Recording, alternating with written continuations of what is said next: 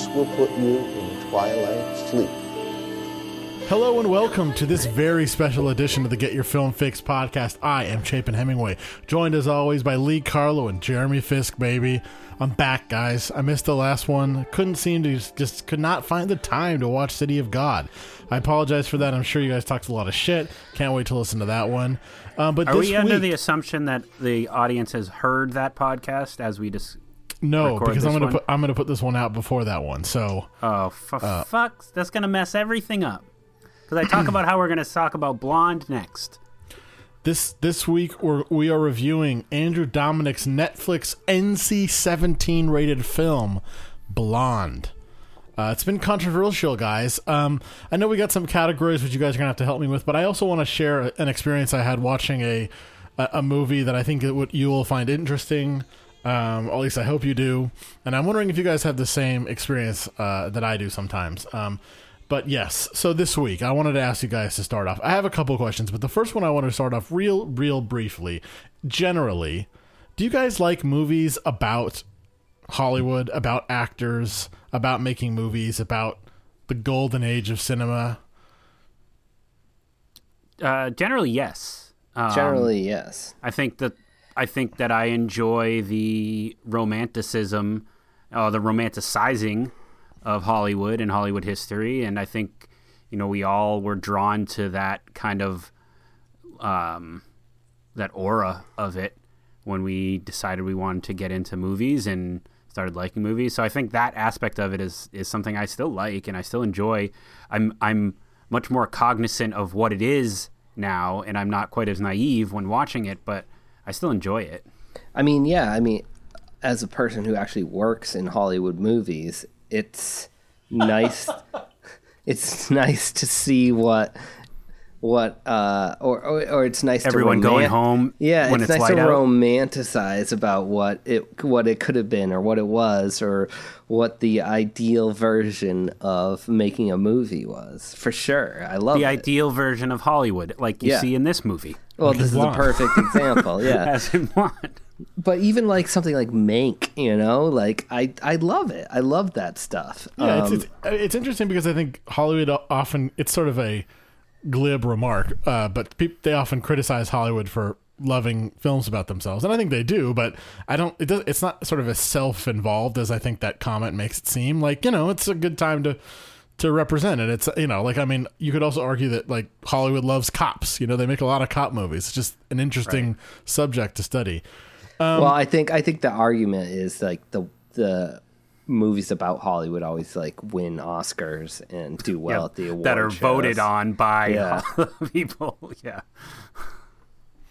So, um, my second question is, um, look, this this movie has gotten a lot of controversy, um, a lot of different opinions about it, and um, I don't. I, I mean, I think we should Did talk you guys about it. real quick though? Did you guys uh, listen to the controversy? Because I didn't. I don't know anything about this. Like before you watched it, or you forming Um, your own I got. here. I, I was forming my own opinions, but I did get into it a little bit after the podcast, and I have to say, I, I, I it definitely impacted my thinking a little bit about the movie. But I guess this is what I want to say. I think the primary controversy, not controversy, but I think the primary problem a lot of people have with this movie is that the Marilyn Monroe character played by Ana de Armas doesn't have a tremendous amount of agency.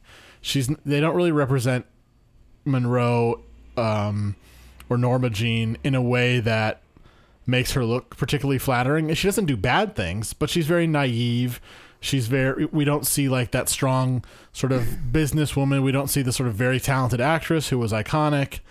Um, but to me, and and Andrew Dominik in, in, in so many words has just sort of basically said that those kind of things aren't interest aren't interesting to him in in this movie. And I've been trying to sort of wrestle with that idea, and I, and I think on my first viewing of this movie, I think I kind of I pretty much got and understood what he was going for pretty pretty well. But I'm wondering especially with a with a filmmaker like Dominik, who probably isn't going to go about things the traditional way.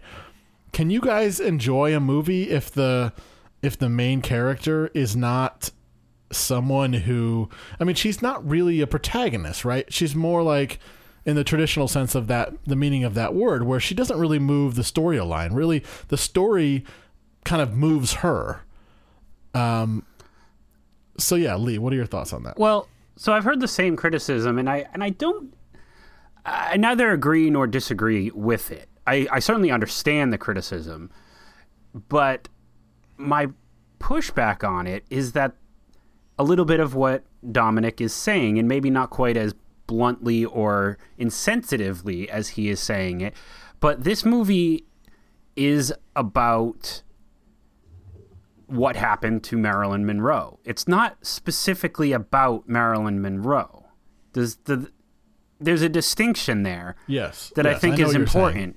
Mm-hmm. And while you could describe this movie as, and I've heard it described as like trauma porn and a movie that, as you just as you described it, Chapin, as a movie that doesn't give Marilyn Monroe a lot of agency and doesn't respect her for who she was fully. Even if that's true, what we're watching unfold here is more of the story, more a, a cautionary tale of sorts, and it happens to be a, A cautionary tale of what though? What are we cautioned against? uh, of what that of what the Hollywood machine can do and what it has done and what it did do to Marilyn Monroe. And now this is a a part partly fictional take based on um, the uh, the book by Joyce, Joyce Carol Oates. Joyce Carol Oates. Um, but there's a lot of facts and true events in this movie, and I think it's important to look at those things through the lens of how they are how they are detrimental to Marilyn Monroe's life. Not so much how she overcame certain things, not how, so much how her acting abilities were not utilized, or not so much how you know the fact that there are some moments in this where you see that she's actually pretty smart, which I, I do wish they maybe like you know focused on a little bit more but, because but where like because of like the name drops of books she's read and Yeah, things know. like that. I mean, it's very thin, but I, so I wish there was a little bit more of that because it's very contrary to the character she played, and the, at least the one she's most famous for playing. Um, but again, like that, that is not really what this movie is trying to do. It's it's trying to basically show you what can happen to someone like her, and Yeah. and how how easy it is for something like that to happen. I agree with that. I think I started to excuse me. Been sucking on this fake pipe for too long. um, I I think I, I understood this movie when I thought about it as a companion piece to Jesse James, which Jeremy and I just reviewed. Um, and I think that movie is kind of about, you know, and I summed it up with, you know, don't meet your heroes. Um, but it's it's sort of about how you know it's about fame and celebrity and sort of how that disappoints people how how it- it's sort of told from the point of view of the audience the audience being robert ford like his he's there's this hero he's he's you know dreamt up and imagined and and, and created in his mind around jesse james and that movie is about how that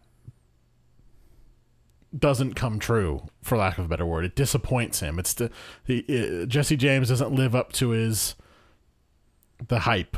Um and to me blonde is about is told from the celebrity side the the the the side of of of the famous person who everything is taken from her how how how fame and how we as people who you know worship these icons the, the toll that takes on people and what it takes from them and also i think it's about what men take from women as well um Oh, really? You noticed that? Yeah, well yeah i mean not only in the most obvious ways but but also just like you know the the sort of the burden that becomes on on somebody and you know jesse james and marilyn monroe obviously are not quite the same level of fame but they are sort of the icons of their time, and you know when you juxtapose those two movies, that's when that it really clicked what he was going for for me. Just like what that sucks out of you. So so Lee, you basically said like you this shows you the the the what Hollywood takes from you and the dark side of it and the damages it can cause. But I got that in the first three minutes of this movie. Okay. Like well, I- before I- before you finish, okay. I said that's what this movie was trying to portray, and we will get into how successfully it did that. I think I think that was the goal here. I think it was I mean, it did. It showed you a pretty dark side of Hollywood for sure. I mean, it like yeah, definitely for three hours. for three hours, unrelenting for no good reason. Um, Eleven minutes in, Jeremy has revealed his cards. I hated this movie. I literally, I it was such a slog. It, I I can't remember the last time I had a harder time getting through a film. I watched, like, it took me two and a half da- days to finish it. I just Good thing we this everything on Wednesday. everything was just unrelenting torture for no good reason. Like we got like I needed something else. I need like talk about one dimensional movie. Like I I needed something else to happen somewhere. I get it. It was grim. Move on. Okay. so there are some things about this movie that are one dimensional. The themes, for example, are incredibly one dimensional. That's Okay. the whole movie though, Lee. The whole no, movie it- is the on. themes. No, the themes are the theme is daddy issues. All right, Marilyn Monroe had daddy issues. All right, let's well, she had daddy issues, and a whole bunch of sh- terrible shit happened to her over Okay. and over and over again. We but get it. For you to say that it was for no reason, that's that's a little bit where I disagree. Now, look, I I didn't really like this movie that much either. I actually, however, I found it mesmerizing. And Yeah, I did not find it hard to watch. Also. No, I mean, n- nor it did was- I. the- the- obviously, the scenes were The scenes are hard, but disturbing. I was- but like it, it was, I was sort of captivated by it in a weird as way. as was I. And I was but- weirdly bored by it. and there's there's a myriad of issues that we will I think get into. But to say that this movie shows you how bad things were for Marilyn Monroe for no reason, I think is wrong because I thought the ending was extremely earned. And Which part? What, what do you mean by that? when she dies. Like it's very, very tragic. And Oh, so after she gets abused and after she gets raped, but and that's after what she happened, gets- Jeremy. But you can you can present it in a different way. It's like one trauma after the next trauma after, and I just I literally and at that think that point that- I just rolled my eyes. I was like, Jesus Christ, why am I watching this? What is this movie? This and is I think that that's a fair criticism, but there is there is a building to like it it does build, and I think to her death. yes, Which and that's is what also happened. part I- of it. I, I think that's what happened. I think I don't care like a- what happened or what didn't happen. I watched the movie. I'm taking the movie, let alone what happened within the like in reality. You can say, "Oh, she died from like I get it." Like, But how do you earn that. How do you earn that ending without showing how bad things can get? I agree. It did not have to be one thing after another after another after another for three straight hours. And not only that, but like how graphic But some of these things in- were was unnecessary not- at times. Not only was it one thing after another after another, they weren't they weren't trying to humanize Marilyn Monroe in this. Like, I didn't. But that was my her, point to Chapin's question before. I don't fi- like. I- It was just trauma after trauma after trauma to some character that I could care less about. I needed the humanization of it. I needed the any sort of other side of it, and like it wasn't a good enough movie that like the filmmaking and the filmmaking techniques and everything they tried to do could save it. Like I compare it to. Requiem for a Dream, which is also a very traumatizing movie from beginning to end to end. but- masterpiece. it was i mean i don't disagree with you anymore lee i think that that requiem might be a masterpiece but it also Um, you don't disagree either, Chapin. Stop shaking your head. I convinced you on that pod.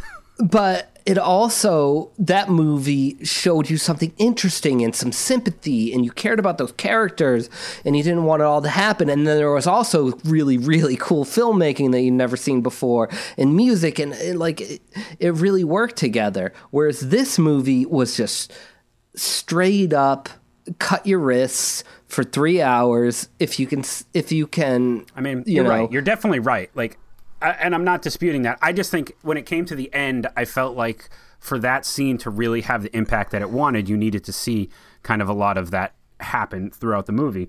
And I thought the end, to borrow one of our a- categories, was one of the more cinematic scenes in the movie, um, which had something to do with just you know how we built to that, the way it was shot, the music, which again, really great score by Nick Cave.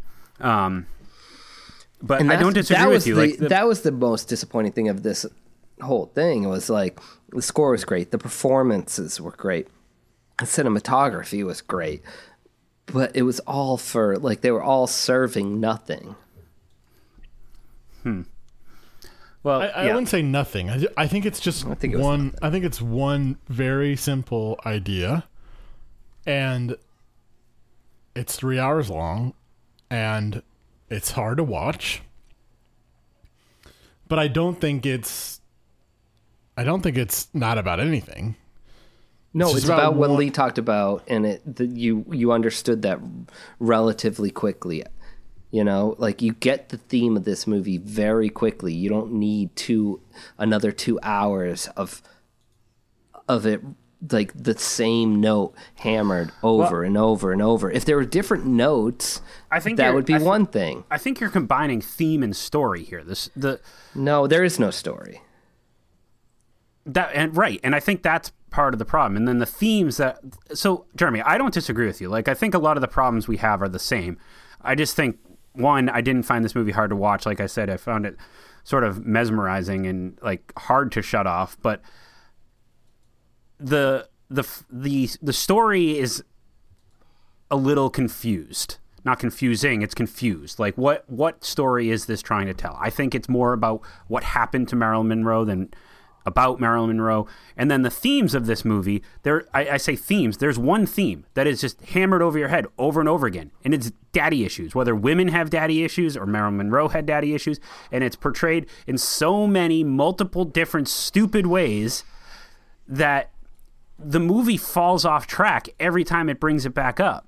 You have these dumb voiceovers with a letter that is sent to her that, for some inexplicable reason, is sent by her former lover, Charlie Chaplin's son. You have a fetus talking to her. You have Oh God, that her was so calling bad. everybody that she's married to daddy. I get the little joke, maybe the inside, like playful daddy that she calls Joe DiMaggio because at first she thought it was him, but then why does she call Arthur Miller daddy? Like, it's, just a weird. very strange thing that goes on throughout this movie to like hammer over your head that hey, Marilyn Monroe had daddy issues. That's why she's so damaged. But no, she's damaged because she got abused by everybody that went near her. Right, but like according to the story, like that's all we saw in the story was just it would just went from one scene of abuse to the next scene of abuse to the next scene of abuse to the next scene of abuse till she died. Like what are why is that a movie? Why make Yeah, wh- that's not- what I want to know. Why make that? Why make the I the think it was train of abuse? I think it wants to to, say- be this. I think it wants to be this unrelenting portrait of a part of a story that we've ignored or don't know. Now, Got it. Got it. Understood. Like right? I, I, and totally maybe that's and I and I think it's not as successful as it wanted to be, but I think I- can see the idea there, and I can see where it But works that's not and a doesn't work. movie. That's not a movie. You don't It like is sure it, it can be. It just I, I don't think doesn't so though. entirely work. Like there's no there's nothing else to it other than that. And that's what I that like I, like I knew every scene was going to be some tragic fucking thing that happened to her. And it was like I almost felt like the hand of the director coming out and just torturing this character. Like you you it wasn't it wasn't about telling her story, it was about torturing her. I think it moves seamlessly enough throughout disagree. prevent it from being, every like, scene. Every boom, scene. boom, boom, oh, boom, boom. there's a n- there's a new scene. Oh, she's going to the beach. Pretty sure she's going to lose her pregnancy. Like I, there was never a scene I was like, oh, something you know, something non terrible is going to happen here. Like I, I, I didn't get it. I just completely didn't get it. Chapin. Um. Yeah, I, I, I, think the primary problem, yeah, is uh, well, I think this movie is deeper than you give it credit for. I think it's also about the idea, like I, like I was saying about. To me, that's the the take I got was it's just about how fame just how we just like take things from from these people. How how fame is just about But I feel like the filmmakers took something too. Like I feel Oh, absolutely, and I think like- that in a like, weird way, I, I- think I- that I- might be intentional. I think it might be intentional that they, like, you like are we come out of this thinking like this woman was just totally abused, and this film is part of that. This film, like we talked about with adaptation, it like kind of becomes its own but it's not clever. prophecy. adaptation. It, I, you're right. You're absolutely right. It's not. It just it's it's it's the difference between like a an X-Acto knife and you know an axe. It's not precise in any way, but you know it's a little bit different. Like with with this, we're supposed to take away, you know, how this, um, you know, woman was destroyed, and uh, And I can't I'm- deny I can't deny how powerful I thought some of this movie was. Like I'm with you there, Chapin. like just the scene by scene things that were ju- I, it was just it was I couldn't take my eyes off it. It was shocking. It sort of like it, it accumulated in a in sort of a strange way for me. But yeah, like I, I my big thing is like you just can't get past the, the this the fact that she's just not a character. She's not a human being. She's just like a, a sad face that something happens to. And So I can't imagine this was like a very interesting role for Ana de Armas to play. Like she's just weeping the whole time, and and she doesn't have a lot of dimension. And you know, I I, I feel like this this movie might have been made in a sort of Malick a Malickian um, for sure. manner, and and maybe a lot got cut out that support more supported the idea of a character of Marilyn Monroe, but I don't think, and perhaps it might even be more shocking and more powerful if you know Marilyn was a real sort of like we understood who this person was and why she was special because I think a lot of us I mean you guys are more familiar with those Billy Wilder movies than I am but I you know I the the sort of charm of Marilyn Monroe is a little bit lost on even me much less like all the p- people my age and younger. Well, that's what's interesting is that to 99.9% of the people that have watched movies, Marilyn, Marilyn Monroe is, is not a person. And like she is just this sort of blonde bombshell that was in these movies in the 50s and 60s. Like it's not there's there's no humanity to her on either side. This movie takes sort of the mirror uh, image approach to that where we don't know the dark side of what happened to her because all we've paid attention to is the you know caricature that we've seen in so many of her movies and sure like this movie could have used you know a a humanization of Marilyn Monroe but I'm with you, Chapin. I think I, I think we sort of saw this movie similarly. Like I, the first act of this movie when she's a kid, you know, I was sort of like, "Ugh, come on, like I, I'm, I'm I'm going to refuse to use the the term, the genre, but it was following that formula, and What genre is that? it's just a, a genre that happens to be like a, oh. a, it's like a biographical picture. Okay, I'm gonna count it. Uh, but it was following that formula and i'm just kind of like okay so we're gonna just see like how she had a horrible childhood and how then she grew up and then she so on and so forth but you know this movie built and i, I forget the word you used chapin but like it like little by little you were like all this stuff piling on top of each other which jeremy clearly didn't work for you but i started to see like this is gonna break this person and this is what that's- happened. And I think, I think to a certain extent, I appreciated that approach. Now, like I said, like I think there's some positives to take away from this movie, but like it was so obvious. Like everything was so obvious. Let, let's just I say like it- the let's X-Acto knife it- to the axe comparison. Like it's this whole movie was chopped down like a, chopping down a tree with an axe. Like it's just like blunt force trauma. thematically, I think Elton John did better, a lot better. Than I would agree with that. I would agree with that. I mean, yeah, that's absolutely true, and oh, that's the Oh, I thought about it the whole movie. This this the the movie worked f- like I, I can't remember a movie that worked for me so much on an emotional sort of a pure emotional level, minute to minute, but intellectually just completely failed. Uh, and Hundred percent. and it's just like this it just doesn't make it doesn't make any sense like i don't think this is like a fair telling of marilyn's story but it's not fair to her. Like that's that's what I kind of got out of this. It's like but i guess like what it's just he's like it's just it's another to- abuser in her life. But it's also not. dead. It's also very much advertised as a like fictional portrayal. it doesn't matter. Like it, it doesn't matter what it's advertised as. Well, but Jeremy, you also said it doesn't matter if it's if it is what happened to her. Like, if this is what happened know, to that's her, what I'm saying. That's show my- it. If it is, if uh, like to a certain extent, I think it matters that this is what happened to her, and that's what he wants to show. And like he wants to show how all of this just built to her suicide or her death, or however you want to, however you've decided uh, it, it went with her. But so I think that that is important to a certain extent on the effectiveness of Dominik's efforts. but it's not interesting either. Like take take away all the the sort of what you call it at the beginning, uh, Uh, trauma porn. trauma porn of it.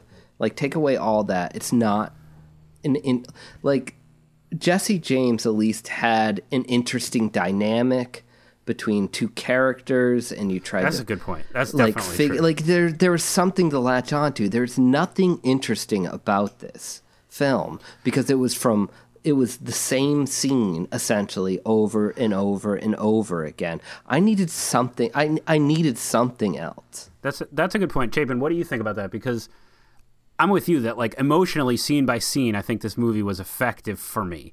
But were these scenes interesting? I'm starting No, to think that they I were don't think not at all. And, and I'll, I'll, I'll the scene. I think uh, just because it was so shocking. Um, but the scene because I was just waiting for. I was like, "What? Why is this movie NC seventeen?" And then we we got Me it. too. I had Um, but, I was uh, ready to even be like, guys, why was this movie NC-17? Like this.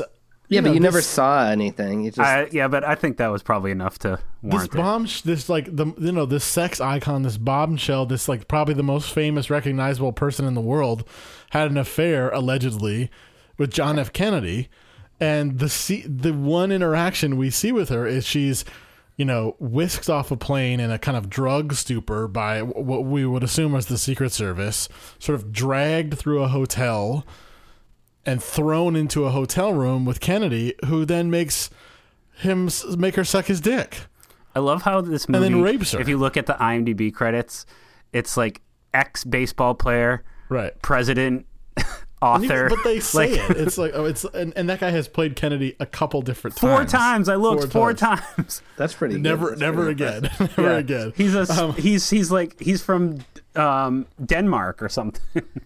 But I mean, well, well, one, it's a bold move on Dominik's part because, like, uh, you know, the the you know, it makes it makes Kennedy look like a rapist.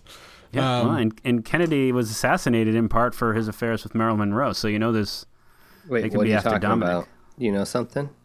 I know a lot about the Kennedy assassination. No, I know, but what does that have to do with uh, The establishment. affairs?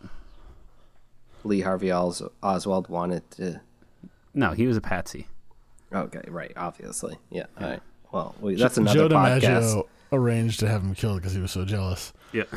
Um, but it's But like yeah, like, and it's, you get a close up shot. There's you don't actually see a penis, but she's just it's like a extreme close up of her blowing this guy, blowing the president, and you know she's got While an he's on the internal phone. monologue. Oh yeah, well, he's on the phone denying being involved with women, and then he bu- busts a nut in her mouth, and she says, "I must swallow," and then he rapes her, and then they we the next time we see her, she throws up, and is like dragged out of the hotel room, and it's like, okay, yes, that is a shocking scene, and it's and.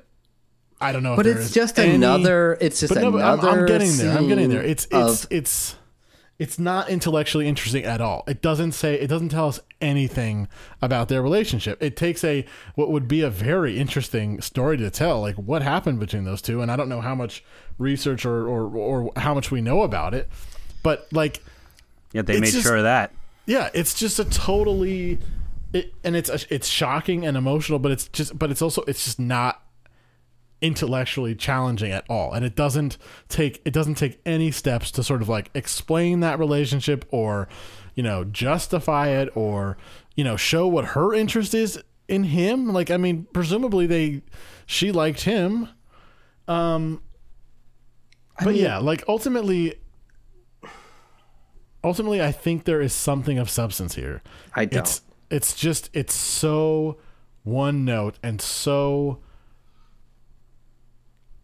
relentless that I also think it's so yeah, it's overwhelmed by the intensity of this movie to a certain extent. Like it's mean- almost its own worst enemy.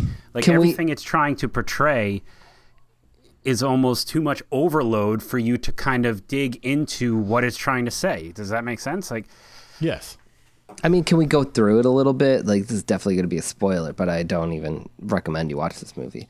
But basically, the movie starts with her mom trying to kill her, and then there's, yeah, and and and then there's a relationship she has with two guys that uh, she ends yeah, up Edward G. having to be Robinson and Charlie Chaplin's yeah, sons. she ends up she ends up having to have an abortion, and then she gets with uh, Joe DiMaggio, and he beats her, and then she ends up having a ex mis- baseball player, Jeremy. miscarriage with oh yeah with playwright, and then uh, her, her and then her dad calls her a whore, and then. Uh, what what's next? What am I missing? What's the next part uh, after The after president rapes her. the president rapes her. Like it's just it's it, there's no scene that starts where you're like, I this is probably going to end okay.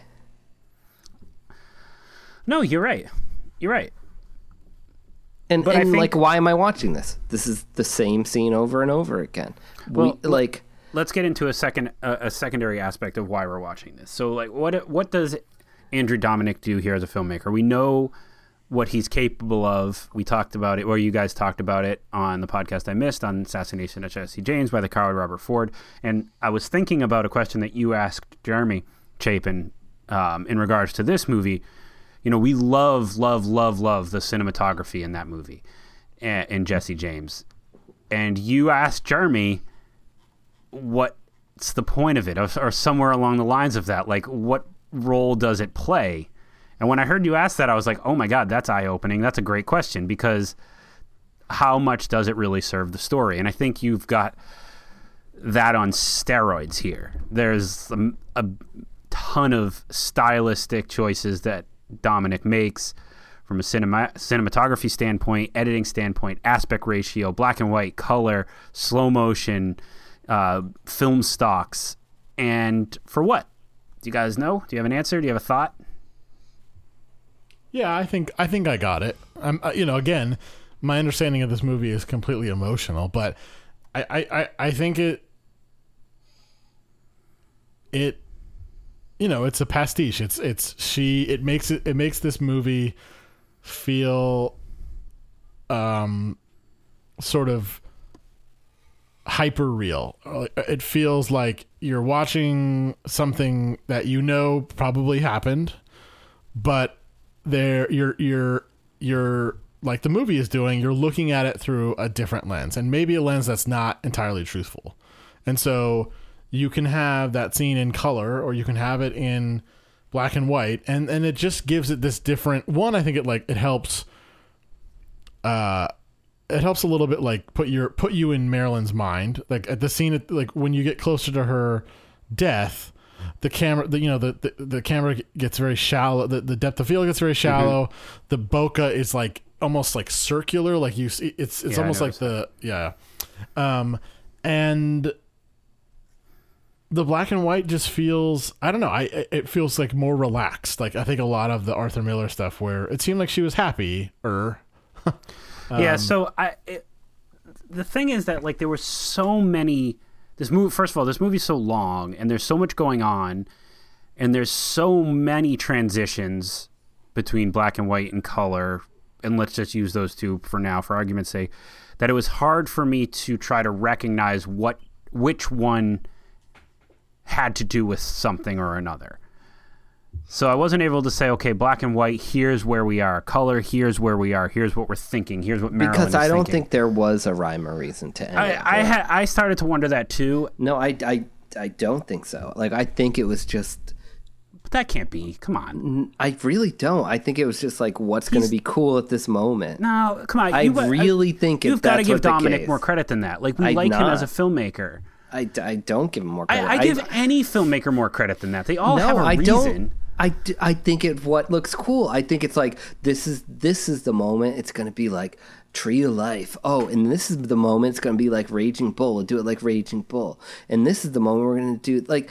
I, I don't think there. I think it was very moment by moment based. This is what this is Dominik's passion be. project. There's he had a reason for all these decisions. Jeremy, Well, I'm not give him- disagreeing with you, but you can't deny it helped throw you into her shoes. Like when that when it when it get, when the cinematography gets very contrasty and very black and white, and you kind of like focus in on her, and everything kind of fades out around her. It's just it feels like. It, it sometimes it feels like what it's like to be in a you know watching a play like when the lights fade down and there's a s- silhouette like there's it's there's something about his photography that just makes you I mean, it's I think beautiful. very That's the, viscerally, but I don't. I think it's beyond beauty. I it was. I watched this movie and I was like, if if you're gonna take one thing away from it, it's like this is interesting photography, and it's not without a purpose. It has a purpose, and it plays such a big role in at least my mm, emotional understanding of the film. It was Again, a huge part to not- why I was just like glued to, and I don't want to Yeah. use the term glued because uh, there were not. Mo- it certainly wasn't without its moments where I was just like, okay, let's get it rolling. How much time is left?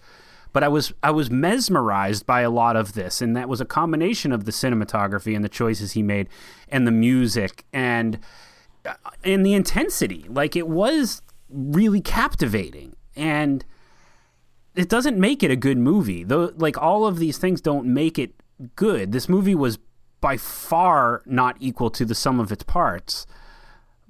But it's I think it maybe is even a little bit worse than that. But to say that there was no reason for the decisions with black and white and color No, and I think there were things like I that think is- there were reasons based on the scenes themselves, but I don't think there was. I don't know if there was reasons to like. It, it's a good example of how I felt about the movie in general. Like a lot of show for nothing. Like it was somebody who, like all these people who are really really good at their job that for some reason took it day by day and uh, scene by scene instead of trying to think of an uh, a whole entity of a movie. And they're See, like okay I maybe the motivation for this scene let's let's attach the camera to he's angry all right joe dimaggio's angry we'll, we'll we'll attach the camera to him and he'll go up the stairs and it'll do that requiem thing and it'll I look that crazy was pretty ob- obvious that one, but yeah. yeah, but I'm just an example, you know. Like I feel like this that is was what one of it my was. that was one of my wait but why uh, within the categories it's like why do that just once in this in this No, they movie? do it Like, another. They They, it do it. times. They, They did it do it a couple times. Yeah. so I think it's interesting to ki- compare this movie uh, to Malick's movies because, or, or to suggest that this movie is Malickian. I love that. We invented that here.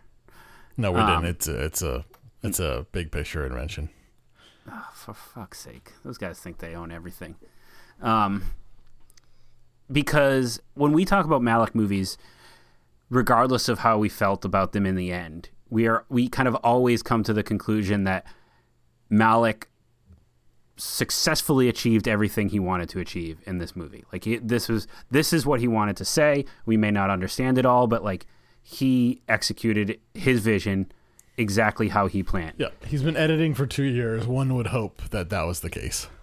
I think with this movie, I think I think it, it's like wants to be that, but isn't. Like it, it, it want Dominik is like because he he wanted to make this movie for so long, so you'd think like everything came out exactly how he wanted, and like everybody's interpretation of it is their own, and it may not be exactly what he wanted. But I think that that's not entirely true here. Like I do think he missed on a number of things. I feel like you guys are are talking as uh, Walter Murch would say, like beyond. What does he say? Beyond the frame a lot. You're talking about his uh, his intention, how long he's cared about this project. Well, Jeremy, you're trying to say that he's making decisions because he thinks it looks cool. Like I think Troy Duffy's the only person who's ever actually. Well, done I wouldn't in a say it commercial movie. specifically because he thinks it's cool. I think he thinks it works for the scene, and I think he's influenced by certain I found it movies. very intentional, like more intentional than most cinematography.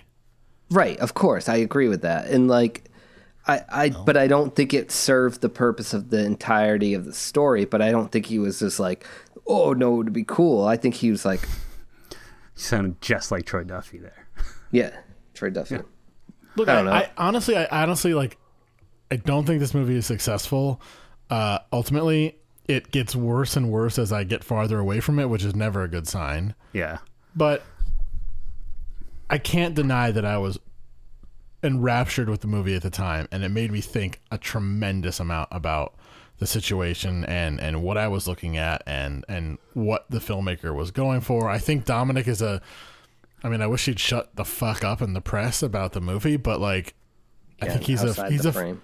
he's a filmmaker that I wish made more movies, and I wish that uh, I think, and because of that, like when this comes along, I mean, I don't know, Jeremy. It doesn't seem like you value him very much at all. But when a movie like this comes along, and he's only made like four narrative movies, it's like you know, this stands out as like a sore thumb. It sounds, uh, you know, he's not going to make. He only makes a movie every ten years, or, and I, I Yeah.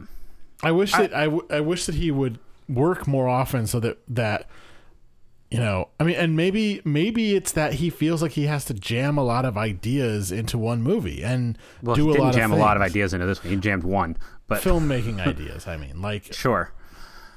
I I, fo- I found this movie really sad, especially at the end. Like I was, I thought it was tragic and devastating and really sad what happened to Marilyn Monroe. Oh, and I had- you I won't had feel only that way unless unless there's some emotional substance in this movie. Like. So I think something worked, but I'm I, I think I, I'm right on the same page as you, Chapin. That just uh, the the problems become bigger as you get away from it more, and you know the emotional impact on a scene by scene basis obviously fades um, as time passes. So yeah, it's a it's a flawed movie for sure, but it's not without its strengths. What what'd you call it? Malickian? What Malickian? Yeah. yeah Yeah. I think this movie can Maliki in my balls. That would have been better if you didn't have to ask what the the term was first. Well, I had to bring it back up. All right, we want to move into some of these categories. can I can I well I can I do mine can I do um, number nine You can do anything you want in any order. well that's yeah. I just wanted to talk I wanted it to be a segment before I knew about the categories okay. Well, save that because there's some that have to do with the movie, got it um, like character you'd most like to have a drink with or have a meal with. I mean, I, I think Arthur Miller or Marilyn I mean Marilyn Monroe's kind of the obvious answer, but um, but No this Marilyn in- this this Marilyn doesn't seem very Yeah, maybe not yeah, this I have no interest in being in a room with this Marilyn Monroe I mean, because Kennedy? something terrible is about to happen. Kennedy would be cool. well I don't want him to make me suck his dick I don't think he's interested in us. Um, so is there anybody? I mean, uh, Marilyn Monroe's mom for sure. yeah no thanks.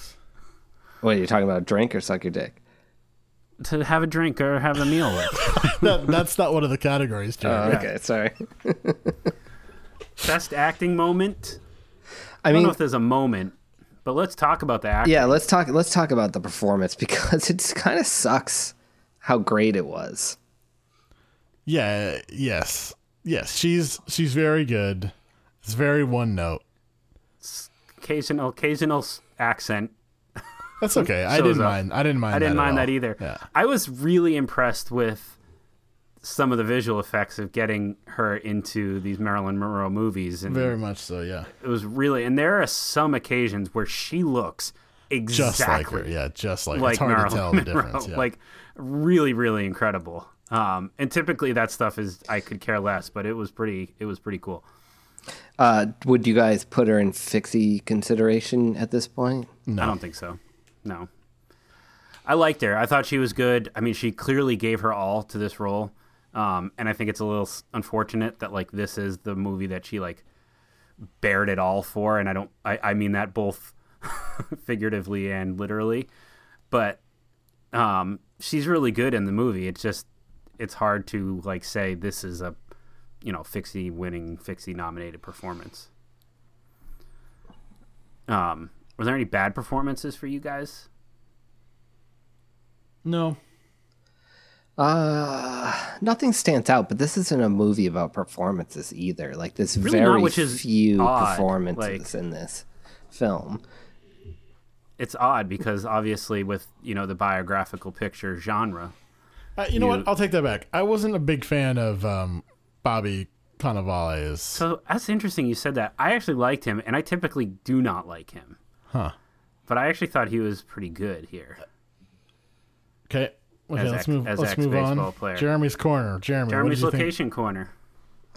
Uh, the things that gave me anxiety there were uh, the uh, movie premieres with all those extras Yeah, and and the the slow mo and the cars and everyone. Like there had to have been like a hundred extras.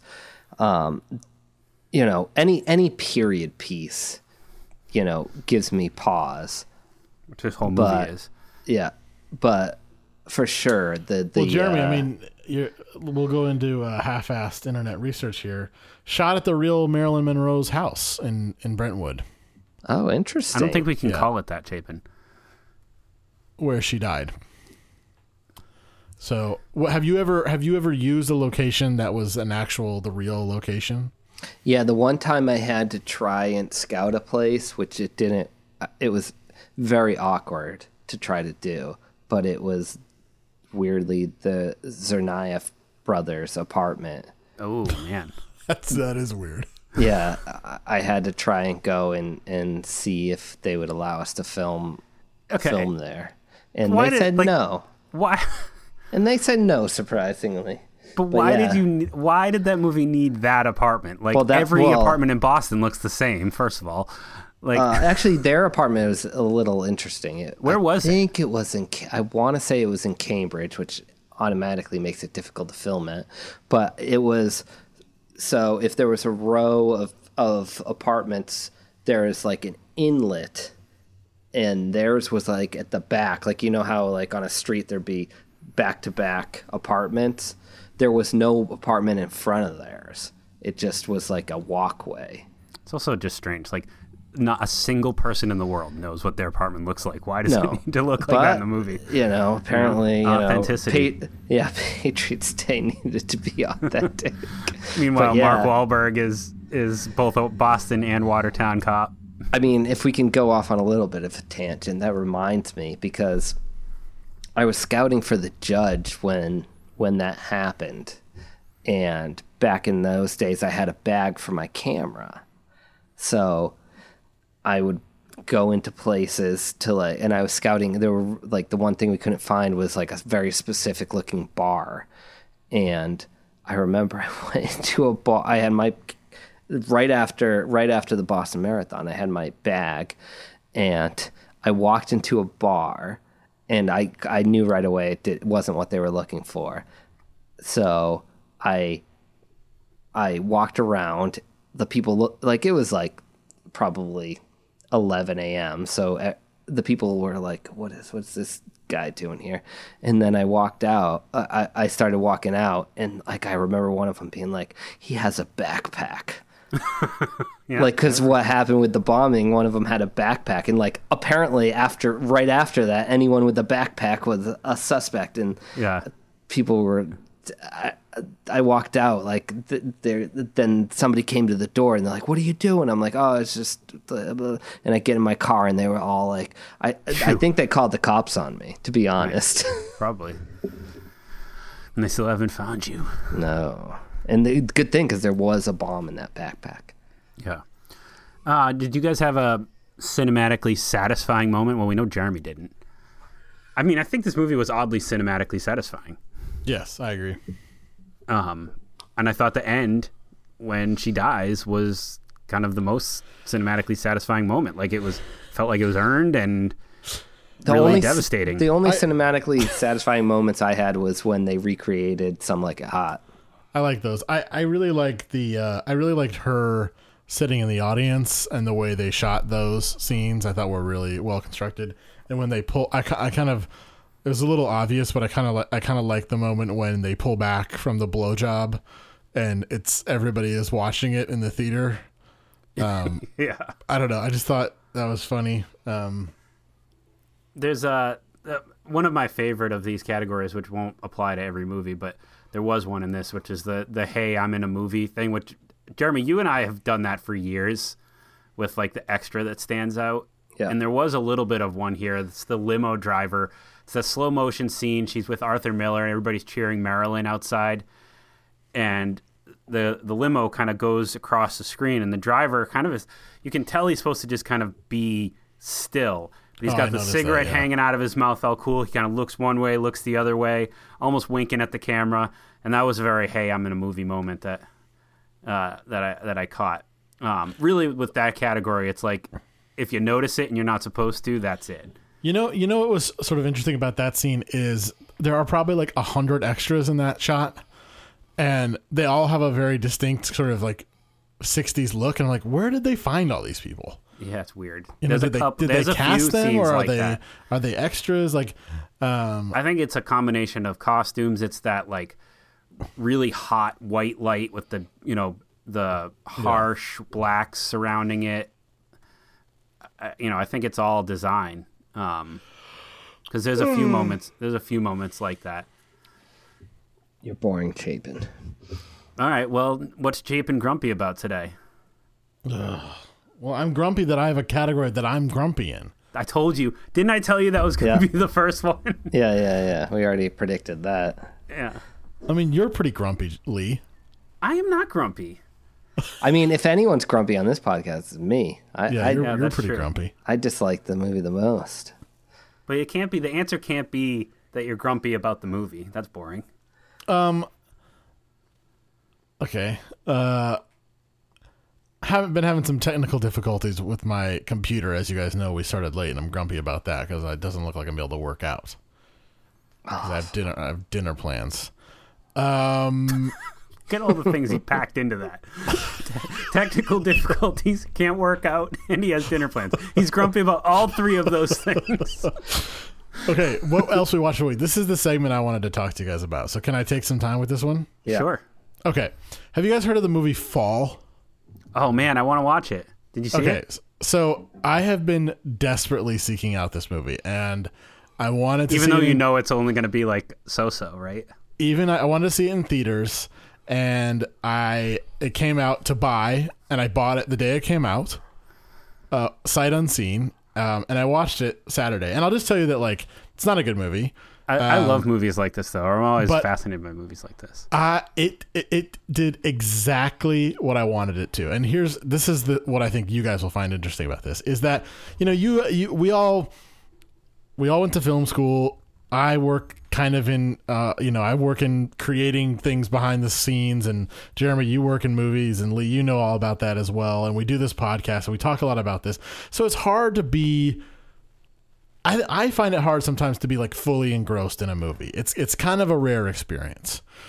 And I think after I watched this movie, I realized why I was looking at looking forward to it so much is that I have a ter- I am terrified of heights. I have a real fear of heights.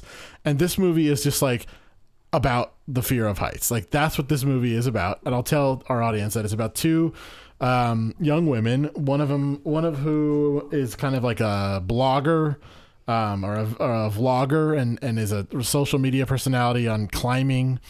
And they decide to climb this old radio tower that's like the highest point in the world. It's like 2,000 feet up. Um, but it's out of commission, and so it's very rusted and, you know, falling apart. And eventually, you know, with they get stuck at the top. Um, and I gotta say, this movie just like completely delivered for me. Like it was this the rare moment when I had a physical reaction throughout this entire movie. Like I I could couldn't watch it. My like I'll, and I don't want to be crude about it, but like like my butthole was contracting and expanding the entire movie. Like and I'm not even joking. I'm not even saying that metaphorically. Like really it started to hurt at the end of it.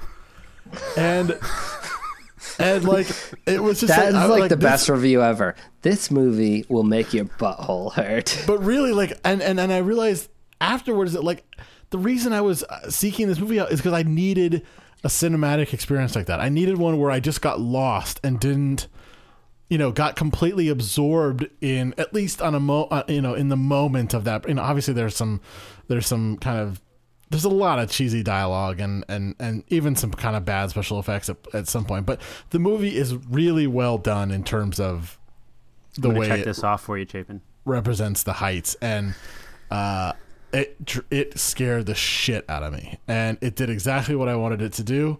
And I'm wondering guys if you ever have those experiences because or, or do you feel the same way that I do? I'll give you guys an example. I remember I went to go see Saving Private Ryan in movie theaters. And then uh, you know, when it came out in 98. And then when after Jeremy and I had a couple of film classes at Emerson, I watched it again and it was a completely different movie. And that was exciting, right? Because it was exciting to see how the things we were learning in film school like were applied in this like a, you know, movie that meant so much to me. But, you know, you never see it the same way you used to, right? So what I'm wondering is do you guys ever seek out those type of experiences where you that where you I don't I mean maybe it's not heights, but like something about the movie you know is going to sort of overcome that burden that we I would imagine all three of us have, which is that, you know, we can't stop we can't help but focus too much on the cinematography or the sound mix or you know know know about an actor or know about behind behind the scenes drama. Does that ever Yeah, I mean, I I've I find I find that with like I, I don't want to say like historical movies, but like you're gonna think this is funny because of my hatred for biopics, but like lesser known, lesser known like historical people, oftentimes like like for an example, I watched this movie on Hulu, Ted K which is about um, Ted Kaczynski? Kaczynski. Not a good movie. Char- Sharlto Copley stars as Kaczynski oh yeah in yeah it. yeah Um, again, not a good movie, but this sort of like introspective look at who Kaczynski was and why he did what he did. But And is that, a type- movie you'd, you'd that go type to a of movie- theater for? Well, no, but that does what Chapin was looking for, in that I can shut off my, I can like can shut off the like how was like what you know Right. was this well made was like what was the dialogue like all that stuff, and I can just kind of embrace like the story and like what's happening on screen, and I find that with like those types of movies, I almost always will watch them regardless of you know metascores or anything like that. I just find them interesting. Um, and I'm with you too, Chapin, on just kind of like the high concept thriller. Like I, I find those a blast. I find those fun. Unstoppable is always the one that comes to mind, and I think your expectations always factor in. Like I thought, like that's the Tony Scott movie. I think it was his last movie. Um, I was just like, I guess me and Lydia just like randomly on a weekend day went to see that, and I was like, whoa, this is incredibly awesome. And, you know, forget the fact that like the plot makes no sense and the character development is silly and like all that stuff. You just enjoy the ride. I I think I of all of us. You can't the do that yet, Jeremy. ha- hardest time with it. Um, but I do agree with you with the documentaries and stuff like that. Stuff that, um, where I feel like I'm you have the hardest time with what like Shutting, shutting, his brain off. Shutting, shutting, his movie brain off. shutting the movie brain off. such a such a it's such a rich brain it's yeah Yeah, no, I mean it's it's I shut it off normally, just normal life, but um Yeah, uh, yeah. I don't know. I, I I feel like maybe a movie like um maybe like uh, a movie where I know I'm gonna go into it for the the the structure, which sounds weird, don't know. but I- like I actually Ban- think, Jeremy, we're- Banshees of Anish Inisherin. But you're still looking at that's still a like a an aspect of filmmaking. I think where this applies most to you, Jeremy, is oddly on on movies you've already seen that you are That's true. sometimes afraid to go back and watch for this exact reason. But like I think about Swingers, like like that's a movie that I think you like will enjoy no matter what. And I even mm-hmm. remember you saying like you were sort of cautious about revisiting it because what if you didn't? Yeah, because it holds a place in my heart. Like you Right, and I think like- those are the movies that you can enjoy in that way. There you go. Jeremy had Jeremy's brain was still off, so I had to answer the question for him. Yeah, you might have checked out a little bit there. So, Chapin, I, I marked off fall on the spreadsheet for you. You're welcome. Thank take- you. Take care of blonde for all you guys. Oh yeah, I saw Blonde. Unfortunately, I love it when they turn blue. I did add, adding to the spreadsheet, I did add this week uh, Emancipation, directed by Antoine Fuqua, starring Will Smith, So that we we know that's gonna coming out. to Apple TV on December 2nd. Well, I heard an interesting trailer. theory. That is also an Apple TV movie, but I heard an, an interesting possibility that Ridley Scott's Napoleon might be released Christmas Day. Uh, surprisingly, on Christmas Day This uh, year? This year, who plays Napoleon? How is that possible? uh, Joaquin Phoenix. Oh god, that's gonna be good. I do have a little bit of bad news on the 2022 movie front, although it's hardly confirmed. But if you go to IMDb's page for The Killer, uh, David Fincher's movie, where it once said post production, it now says in production.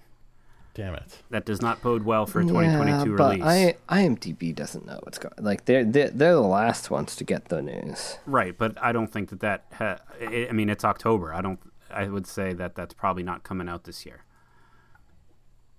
Um, but how? That's interesting about Napoleon because It's not. It's not for sure. Um. Yeah, uh, the Napoleon- killer. The killer wrapped. Dynamite. The killer wrapped March twenty eighth, two thousand twenty two. So that would be a pretty quick turnaround for a for a Fincher movie. Well, we'll keep an eye on that. We will keep an eye on Napoleon. That would be very interesting. That's in post production, according to IMDb. Evidently, there's like a bunch of battles in it, which like I hope they gave him a lot of money, Sir Ridley. He's getting Um, up there in age, huh? Yeah, he's 83. Yeah, he's making two movies a year. That's wild. Robin Hood is on uh, Netflix right now. Sorry, he's eighty four. How does an 84 year old do a do a 14 hour day with bat? Like you need you need to do longer days with stuff like that too. Like oh my god, He sleeps in while they set up the cranes and shit.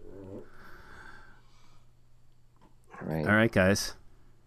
Well, we let's did. it. uh let's uh let's see chapin do you have a um do you have a battle for us did you come prepared Oh, um, so for listeners I chapin do, text I do. us chapin text us uh who would win vincent from collateral co- from collateral or anton Chigurh from and no I- country I- for old men I also put this survey on. yeah, our and Vin- page. Vincent won on the Instagram. Vincent won. Yeah, uh, and i think that's who i picked too i think we we settled on vincent right Yeah, we, we, all collectively thought. Yeah, Um, so we thought maybe this would be a fun thing to throw on the podcast each week. Whoever was hosting, kind of come up with a battle that for us to quickly discuss.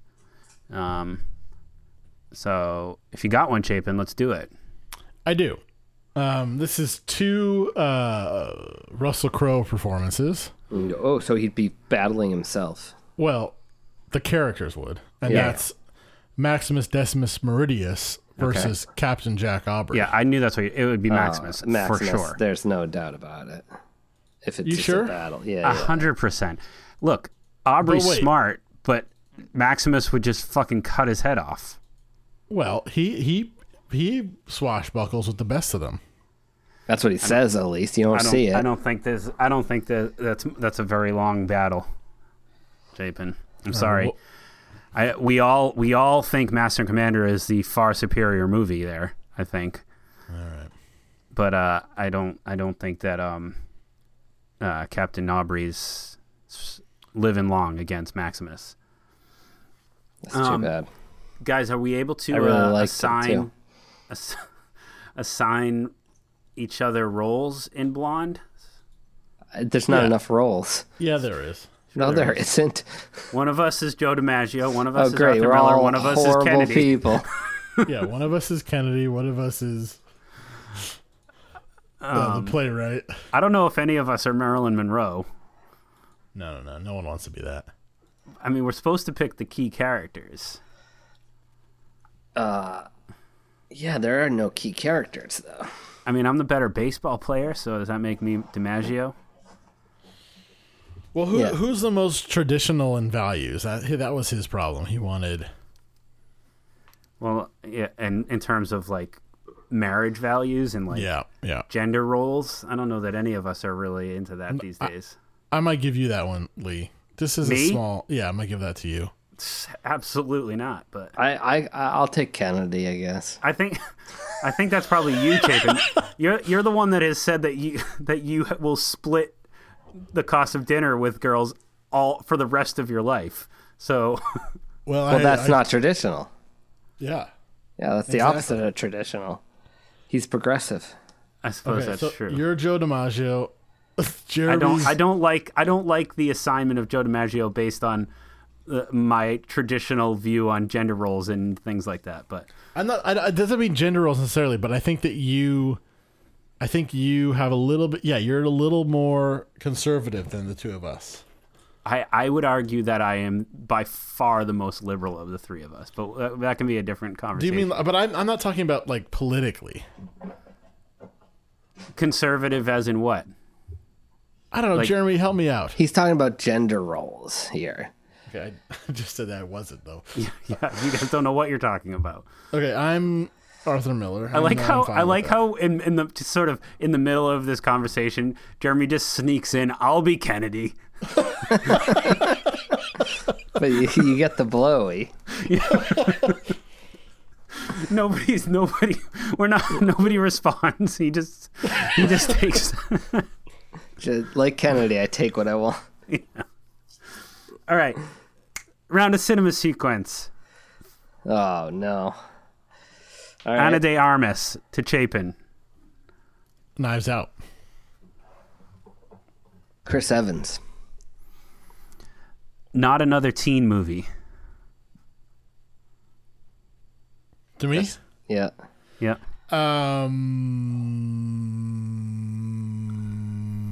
um, Five, four, three. Jaime Pressly. Oh wow, nailed it! Can you get you have something else that she's in though? It's got to be a movie, right? Yeah. Uh, yeah. Okay, Jeremy, to you. Uh, isn't she in like? Uh, and I've never seen it, but isn't she in like Poison Ivy? Yeah, that's a good. But you have to be great able to one. say something else that someone else that's in that though. Jaime, I can't say anyone else that's in that. Ah, shit, Jaime Pressly. I have to be able to say something. I just did my job. I moved it on, moved moved it. No, forward. you you can't send Jaime Pressly. You can't send Poison Ivy to me without knowing somebody else in Poison Ivy. Do you know someone in Poison Ivy? I just sent it to you. No, no, I don't. But you don't either. All right. Yeah. Uh, the only other thing I know she's in, weirdly, and I actually do know somebody else in it. Okay, Joe Dirt. David Spade. Yeah.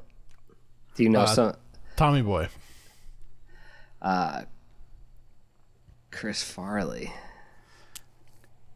Uh, Dirty Work. Norm Macdonald. Fuck. What else is Norm Macdonald in? Um. Oh, uh, Billy Madison. that was gonna be my Chris Farley one. We're just going in a circle of these old SNL guys now. Um, uh, let's go with uh, Bradley Whitford. Um, get out. Um, Daniel Kaluuya. Uh, all right. Um, nope. It's a good one, guys. We're going. We, we Uh, got past Jaime Pressly. Keke And- Palmer. Oh, f- do you know another movie Keke Palmerson? Yes. Uh, it looks like it. Yeah. You don't know. I don't know. I don't know. Chapin, what else is she in? I think she's in Hustlers. Can we confirm? Let's confirm that. Yeah. She ah. is. she's in it. All right. Jennifer Lopez.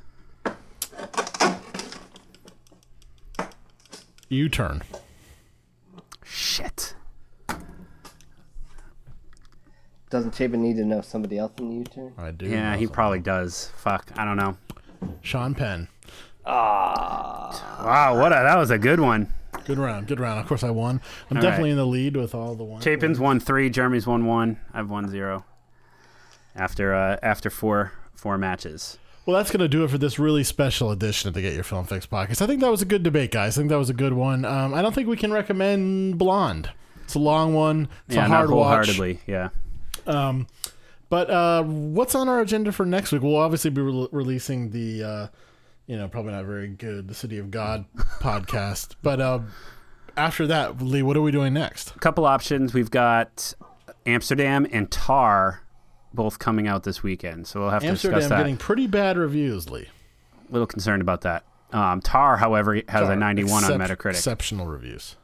Um, we also have not confirmed this, but would like to try to sneak in one more 20 year revisit um, from 2002, that being Martin Scorsese's Gangs of New York. Uh, excellent idea. So No, we're going to have to see. that next. Let's do that next. I mean, we've got these two coming out in theaters, plus that, so we'll figure it out. Um, and uh, and obviously have a podcast out very soon because we've got great editors, efficient efficient editors. Um, I have a quick question before we go. Who out of us likes Gangs of New York the most? I think you, Chapin. Really? Because I hate it. Oh, really? So I mean, I really don't like it. Oh, For I- years I some convinced reason myself I, I thought, liked thought it, you liked but- it. I, I it's been too long. I think that's why we need to All right, revisit well, it'll, this. then it'll be interesting. All right, well, thank you so much for joining us for the Get Your Film Fix podcast. I've been Chapin Hemingway with Lee Carlo and Jeremy Fisk. Visit our um, Instagram. We've been doing some nice, uh, fun polls. We'd like everybody to vote for us. It's nice to see where everybody landed. I did another one actually. I did a Who was better, uh, Lee? I know you're not on Instagram. Ana de Armas or um, Michelle Williams as Marilyn Monroe, and Ana de Armas won, I believe. I forgot to post that one, but um, so maybe a little bit of recency bias there. But um, yeah, I'd be really interested. I mean, I wish we had a, a bigger voting following. I know we've got quite a good Instagram community, but not that many people vote. So, um, all right. Well, thank you so much, and uh, we'll see you next time.